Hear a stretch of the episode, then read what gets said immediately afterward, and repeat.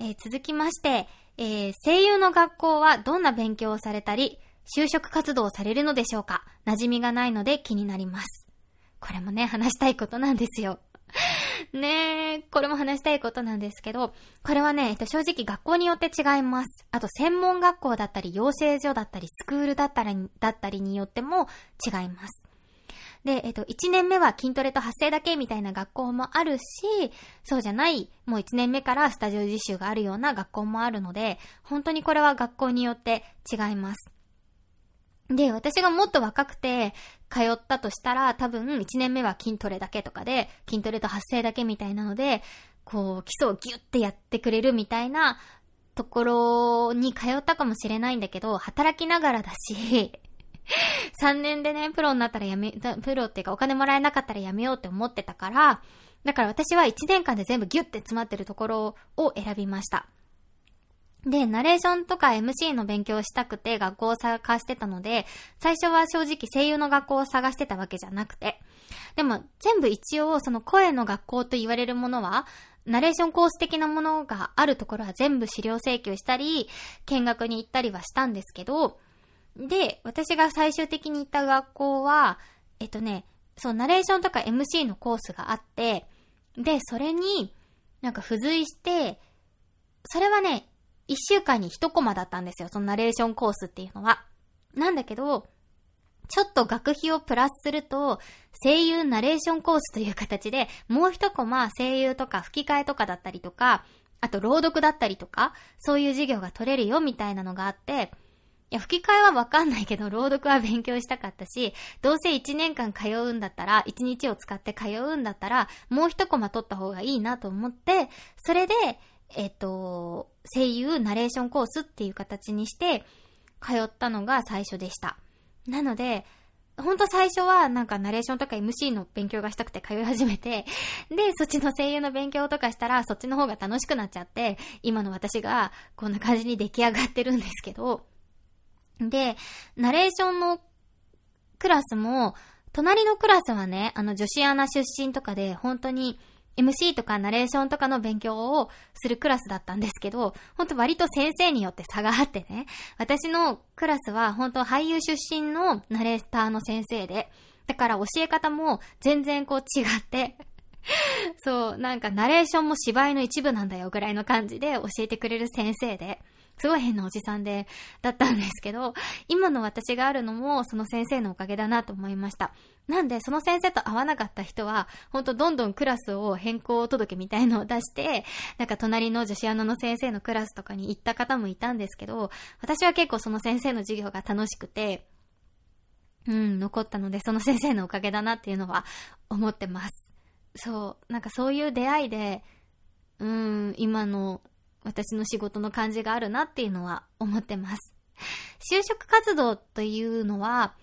これもね、学校によって違うんですよ。事務所付属の養成所だと、事務所に入れる人3人と全く入れない人多数みたいな感じで、入れなかったら終わりっていう感じだし、逆にそのスクール宛てにたくさんこういろんな事務所がスカウトオーディションみたいな形で来て、どこかの事務所に入れるかどこも入れないかみたいな場合もあるしで、それはね、本当に学校によって違います。うん。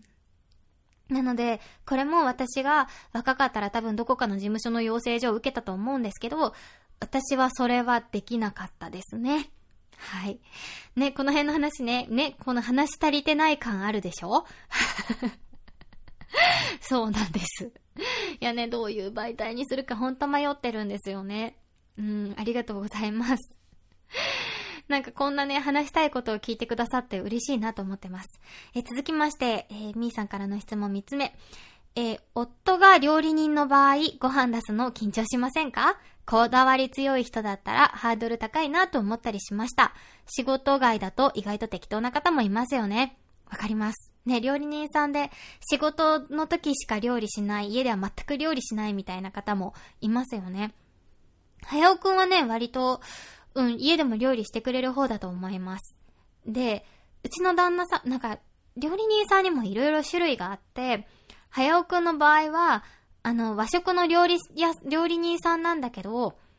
えっとね、経営者の料理人さんで、だからね、あんま職人さんって感じじゃないんですよね。それによっても違うのかなと思って、割とこう考え方が経営者寄りというか、という形なので、またちょっと違うのかなと思うんですけど、あと、好きな食べ物が、あの、ハンバーグとか、カレーとか、チーズパンとか、ウィンナーとか、なんか オムライスとか、なんか、子供が好きなやつ、お子様ランチに乗ってるメニューが好きな人なんですよ。ナポリタンとか なので、割と楽なのかなと思います。うん。で、なんか毎回夜ご飯の時には、美味しい？って聞いて、美味しいって言わせるようにしてます。礼儀としてね。作った人の礼儀としてね。そう。でもね、煮物だけはね、前に作った時に甘いって言われたんですよ。なんかうちのお母さんの作る煮物が結構甘くて、甘い感じの煮物が私好きだったんですけど、甘いって言われた時があって そう、それ以来ね、煮物作ってないです 煮物とかはもう、あの、早尾くんが休みの日に早尾くんに作ってもらうようにしてます。はい。ねえ、大変だよね。なんか、こだわりの強い旦那さんは、料理人さん以外でもさ、こだわりの強い旦那さんの時は、大変だと思う。ね黙って出したものを美味しいって言って食べてくれる人が一番ですよね。えー、続きまして、えっ、ー、と、早尾さんを選んだ理由は何ですか？ダベリバも聞いていましたが、好意大き方だったはず。喋ってたらすいません。恋大き方 えー、ダベリバもね、聞いてくれてて、超嬉しいです。ありがとうございます。恋大きっていうか、恋愛能というか、うん、なのかなと思いますね。そう。うーん、あのそうね。そうね。あの初めて、私ずっと女子校だったので、19歳で初めて彼氏ができたんですね。で、多分その女子校だった反動だと思うんですけど、そこから、26とか7歳ぐらいまで、ずっと彼氏がいたんですよ。それは、本当に言葉通りずっとで、あの、うーんとね、次の人ができないと別れられないんですよ。なんでこう、のりしろがあったりとかするので 本当に言葉通り、ずっと彼氏がいて、うん、まあ、そんな多い人数じゃないですよ。もちろん。付き合うと割と長い方なので、多い人数ではないんですけど、ちょっとお茶を飲みます。そう、あのね、多い人数では決してないんですけど、うん、あ、もう言、言、言っちゃうか。あのね、あの、うん、もう、ほんと、見損なったって思われたくなくて言わない部分もあったんですけど、あの、最初に付き合った彼氏と6年、7年ぐらい付き合ったんですよ。で、私は、もうその人と結婚しようと思ってたから、最初にお付き合いした人と。で、あ、もう、この人しか、としか付き合えないの嫌だなと思って、その人と付き合いながら、こう、いろんな方とね、こう、あんまり詳しくは言わないけど、こう、ちょっと交流を持ったりしてたんですね。そう。っていうのをしてて、あの、なんですよ。なんで、こう、声大きかったというか、ん。やばい。一周年放送やばい。もう昔の話ですので時効だと思っていますが、あの、そうなのね。そうなんですよ。で、あの、じ、そのね、次の人とができないと別れられなくて、で、こう、のりしろ期間があったりして、で、ついにその、うん、ずっと付き合ってた彼氏より好きな人ができたんですよ。ついに。そう。できるつもりなくてその人と結婚しようと思ってたんだけど、そんな中ついに次、好きな人ができちゃって。それはちょうど私が、あのー、今の仕事の勉強を始めた時期なのもあって、多分そこで価値観がね、結構変わってしまったりとか、新しい世界に対する憧れだったりもあったんですけど、で、それで、ついに6年7年付き合った彼氏と結婚を目前に別れて、付き合った彼には私めっちゃ一途で、もう今までの6、7年間が何だったんだって笑っちゃうぐらい本当に一途で、うん、それこそ愛子の世界観で一途だったんですよ。で、その人に浮気されて、別れて、自分はまだ好きなのに 別れな、別れなきゃいけないっていうのを初めて体験して、で、しかもそのタイミングで結局なんだかんだ私のことを好きでずっと待っててくれると、勝手に思い込んでた元彼が結婚をして。ね何の根拠があってって感じなんだけど、この人は結局私のことが一番好きなはずって思ってたんですよね。本当にね、横っ面殴り倒してね、なんか土に埋めたいと思うんですけど、って思ってた元彼が結婚したんですよ、後輩と。で、その時に、なんかめっちゃもう死んでしまいたいと思って。ちょうどね、仕事もうまくいってないタイミングで、もう、こっから先私のことを好きになってくれる人なんていないんだと思って。うん、出会いもないし、なんか、もう人のことを好きになれないと思って。で、なんか、こう、知りたいって思う時って、今めっちゃ辛いっていうより、あ、こっから先、生きてってもきっと私は今より幸せになれないなって思った時に死にたくなるんだなっていうのをその時初めて知って、で、もう私はもう孤独死するんだと思って、孤独死する夢とか毎日見てて、で、仕事もうまくいってないタイミングでっていう時に、で、そこで、なんか、ほんとまっさらな状態でいろいろ考えたんですよね。で、どういう自分に本当はなりたいのかとか、次付き合うならどういう人がいいのかとか、結婚するならこういう人がいいのかっていうのも本当にノートにめちゃめちゃ書きながら考えて、そこでね、考えた条件っていうのは、ダベリバの50のね、結婚相手に求める50の条件っていう回を参照にしていただけたらと思うんですけど、で、なんかいろいろ書いて考えてる時にやっと落ち着いてきて、で、あ、もう私しばらく彼氏いらないなと思って、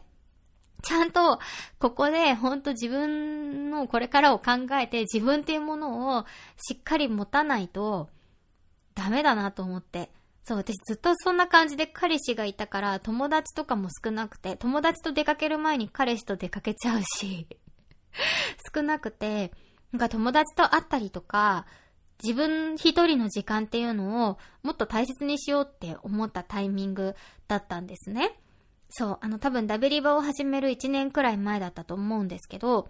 そう、その時も友達だったモーリーとかは、いや、こいつそんなこと言ってるけど、絶対そんなね、続かないでね、すぐ彼氏作るだろうと思ってたらしいんですけど、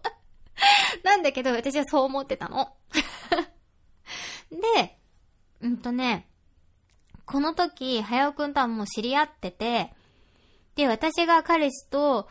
彼氏に浮気されてめっちゃ泣いてた時も知ってるし、むしろその彼氏が私のアルバイト先に、あの、長文の反省文を持って現れたんですけど、確かその手紙を受け取ってくれたのも、私の代わりに受け取ってくれたのも、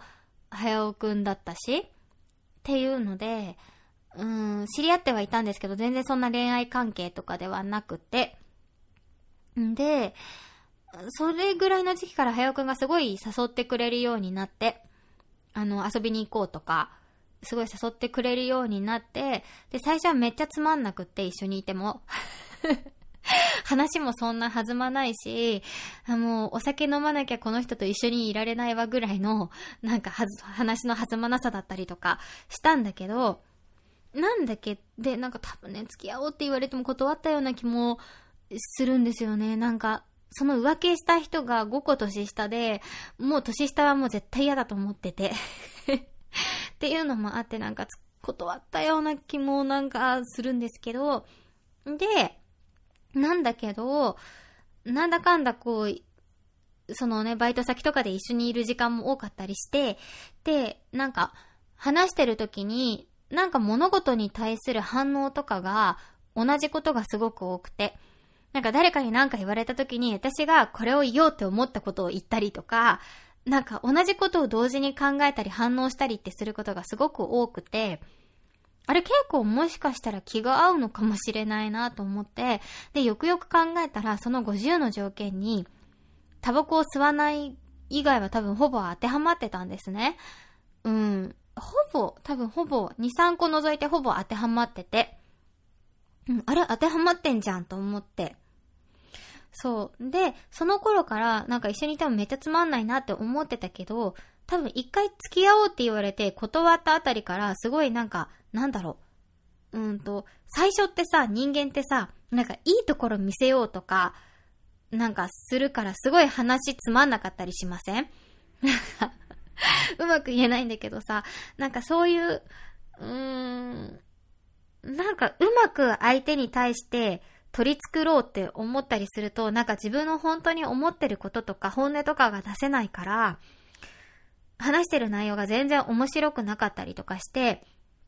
多分それで、早尾くんとも最初全然面白くなくって、でも多分一回、付き合おうって言われて断ったタイミングぐらいから、そういう壁がなくなって、もう、ざっくばらんな状態というか、うん、なんかよく見せようみたいなのがなくなった状態で話をするから、そこから多分本当に素の早尾くんも見られたし、っていうので、その素の早尾くんっていうのは、私は結構好きだったんですよね。っていうので、多分、お付き合いしたと思います。うん。なんで多分ね、いや、そうだと思う。多分、私の記憶が、なんか、すごい妄想したりとかしてなかったら多分、お、お断りした後から、急接近したと思います。そう。なんで、それがね、結局ね、モーリーの言った通りね、もう彼氏いらないって言ってから半年後でしたね。そう、半年しか持たなかった。っていう感じでした。はい。うーん。ですかね。いや、あ、合ってる？早尾くんを選んだ理由になってる？かな？なんで多分タイミングだと思います、本当に。うん、いろんなタイミングがあったのかなって思います。はい。次の質問です。えっ、ー、と、ダベリバのお二人やモーリーさんお元気ですか？また一緒にお話しされてるの聞きたいです。ありがとうございます。めっちゃ嬉しいです。とってもみんな元気にしてます。実はね、最近ダベリバ収録しました。わー、お楽しみに。うん、あの、配信しようと思うので、お楽しみにという感じです。ダブリバを久しぶりに、えー、更新します。で、でね、そのダベリバの中でも話してるんだけど、実はあの、ダベリバのメールアドレスがあるんですけど、Gmail で、あんまりにもログインしてなかったら入れなくなっちゃって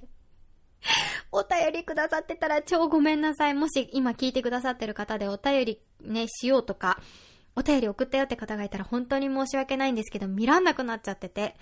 あのね、もし何かあったら、あの、ツイッターは入れるので、ツイッターの DM だったり、こっちの今の日々ごとの番組の方に何かあったらください。ちょっと復旧しようと今頑張ってるので、ちょっと本当にお恥ずかしい話なんですけど、入れなくなってた。うん。まあ、近々更新しますので、ぜひお楽しみにという感じです。ありがとうございます。え続きまして、これが最後ですね。え、YouTube とかはされませんか？プロの方には失礼になるでしょうか？全然大丈夫ですよ。え、作業ラジオ好きなので聞きたいです。ワンちゃん登場しても楽しそうです。えっと、マミドットさんや、チャポンと行こうなどがおすすめです。ありがとうございます。あ、あと、まだあった。インスタとかもよかったらぜひに、私ツイッター苦手でということでいただきました。ありがとうございます。ツイッターね、独特な感じですもんね、文字だけで。めっちゃ嬉しいです。ほんとこれ。うんとね、あの、てかね、今思った、あのね、マミドットさんもね、チャポンと行こうも私聞いてるし見てます。YouTube、チャンネル登録して。うん。めっちゃ趣味合う。なんか、みーさん、私ですか？私の自作自演ですか？って思うぐらい、なんか、なんか、え、私ですか？めっちゃ気が合うと思う、みーさん。ありがとうございます。ね、さっき YouTuber の時に言えばよかった。そう、マミドットさんも聞いてる。チャポンと以降も聞いてる。あ、そうだね。私ミニマリスト系とかそういう、なんかライフスタイル系の YouTuber さんの話全然知れなかったな。えっとね、他にもそういう系で見てるのは、えっとね、チョキさん。チョキさんっていう方とか、あと、ヒビヒビっていう本当に田舎で素敵に暮らしてる方のとか、あと、暮らしの北欧暮らしの台所？合ってる？チャポンと一個そうですよね。あ、北欧暮らしの台所？なんだっけ？北欧 とかね、見てます。本当は、多分めっちゃ気が合うと思う。めっちゃ気が合うと思う。多分好きなもの一緒だと思う。そう。なのでね、そう。YouTube ね、やりたいなとも思うんです。思うんですけど、なんかね、YouTube って、ポッドキャストよりすごい難しい気がしてて、あれって検索したら出てくるわけじゃないじゃないですか。そもそもね、ポッドキャストより番組数もめちゃめちゃたくさんあるし、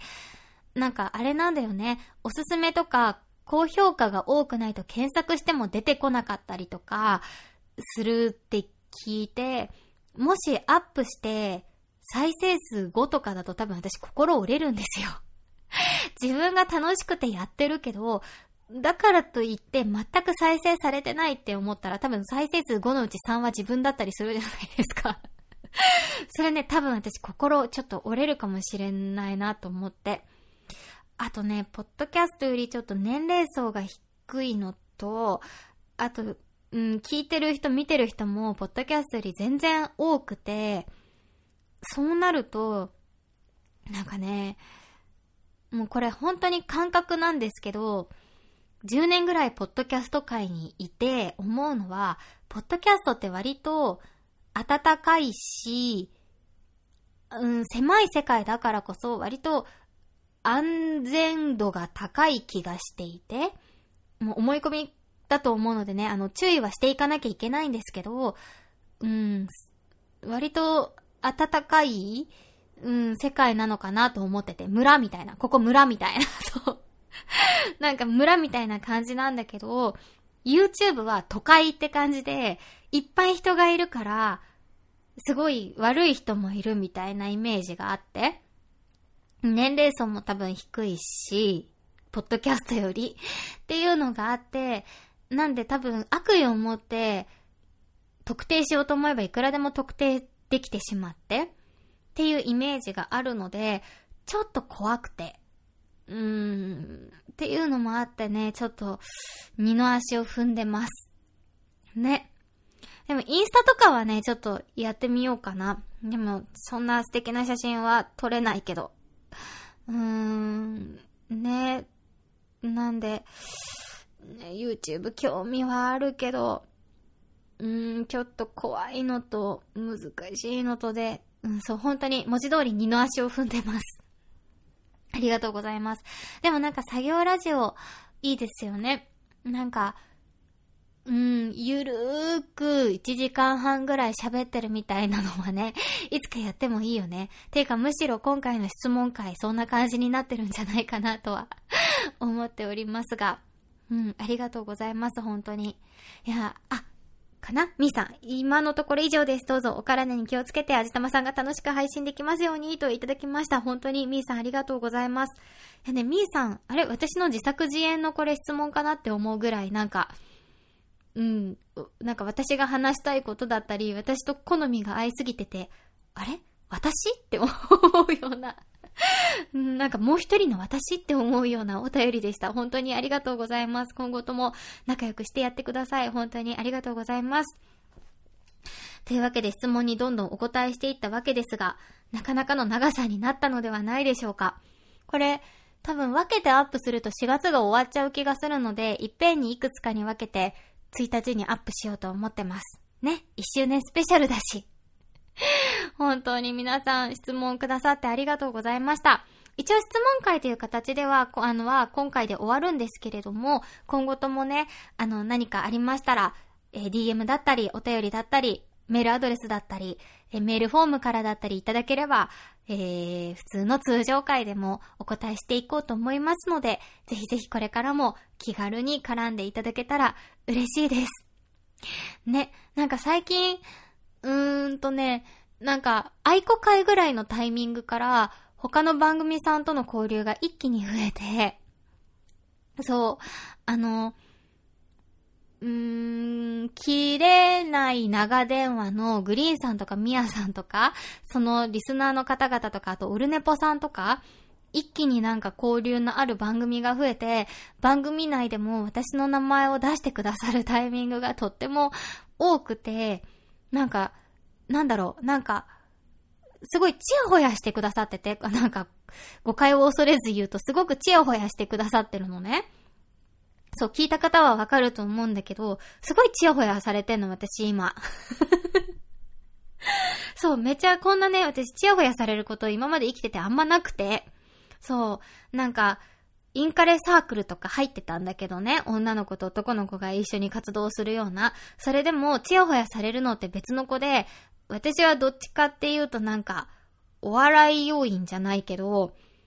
うーん、なんか、そういう感じじゃなかったんですよ。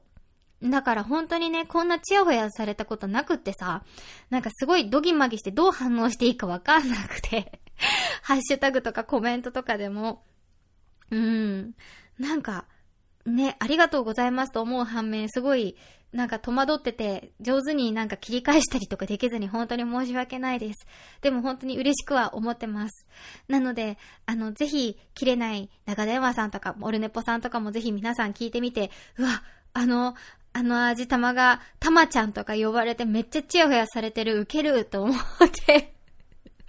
聞いていただけたら嬉しいなと思います。本当私そんなんじゃないんです。そんなんじゃないんです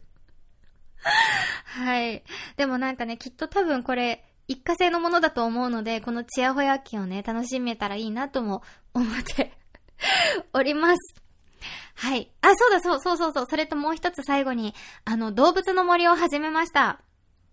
コロナの影響でね、ちょっと仕事にも本業にも最近影響が出てて、結構暇を持て余しているので、えー、動物の森を始めて、しかもなおかつそれをツイキャスで配信しながらプレイするっていうのを最近やってます。なのでね、ぜひこちらも遊びに来て、お気軽に遊びに来て、そう、コメントとかでコミュニケーションを取りながら、だらだらやっておりますので、ぜひ一緒におしゃべりできたら嬉しいなと思っておりますので、こちらはね、日々ごとラジオのアカウントじゃなくて、アジのたまみの個人アカウントの方でやっておりますので、よかったらぜひそちらもフォローして、ツイキャスで絡んでいただけたらとっても嬉しいです。どうぞよろしくお願いします。あ、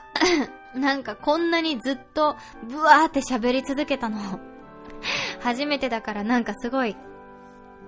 喉が乾く。はい。というわけで、えー、1周年記念会いかがだったでしょうか？本当にここまで長い時間お付き合いいただきありがとうございました。次回からは通常回となります。2年目の日々ごとラジオもどうぞよろしくお願いいたします。以上、アジのたまみでした。ありがとうございました。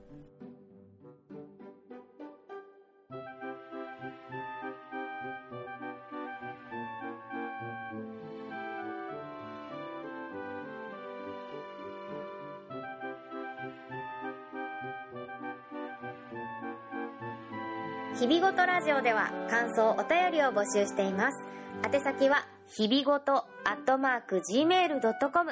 hibigoto、アットマーク、gmail.com、またはブログのメールフォームからもどうぞ。